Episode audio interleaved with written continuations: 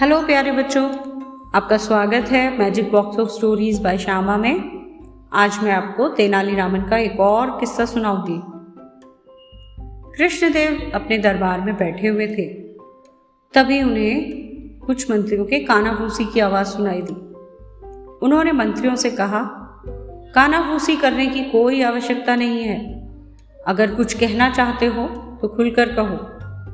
तभी एक मंत्री खड़ा हुआ और हाथ जोड़कर राजा से बोला, हुजूर, आप सभी बड़े कार्य तेनाली को ही देते हैं। इससे हमें अपनी प्रतिभा दिखाने का कोई मौका नहीं मिलता।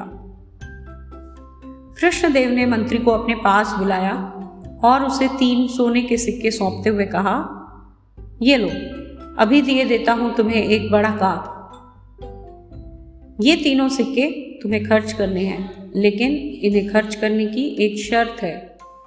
पहला सिक्का ऐसी चीज़ पर खर्च करना है जो यहाँ काम आती हो। दूसरा सिक्का ऐसी चीज़ पर खर्च करना है जो वहाँ काम आती हो। और तीसरा सिक्का ऐसी चीज़ पर खर्च करना है जो कि न यहाँ काम आती हो और ना ही वहाँ काम आती हो। इतना सुनकर मंत्री दरबार से चला गया।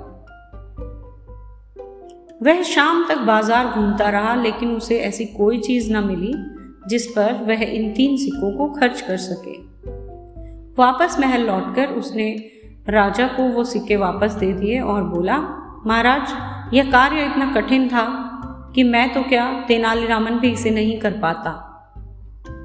तभी कृष्णदेव ने तेनालीरामन को बुलाया और वो तीनों सिक्के उसे सौंपते हुए कहा, तेनाली तुम अच्छी तरह जानते हो कि इन सिक्कों को किस तरह खर्च करना है। तेनाली ने महाराज को जवाब दिया, जी हुजूर।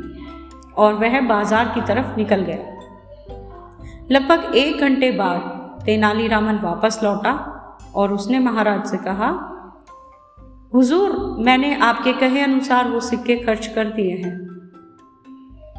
कृष्णदेव राय ने दरबार में सभी को वो सिक्के कैसे खर्च किए, ये बताने के लिए कहा। तेनालीरामन बोला, हुजूर, आपने कहा था पहला सिक्का ऐसी चीज़ पर खर्च करना है जो यहाँ काम आती हो।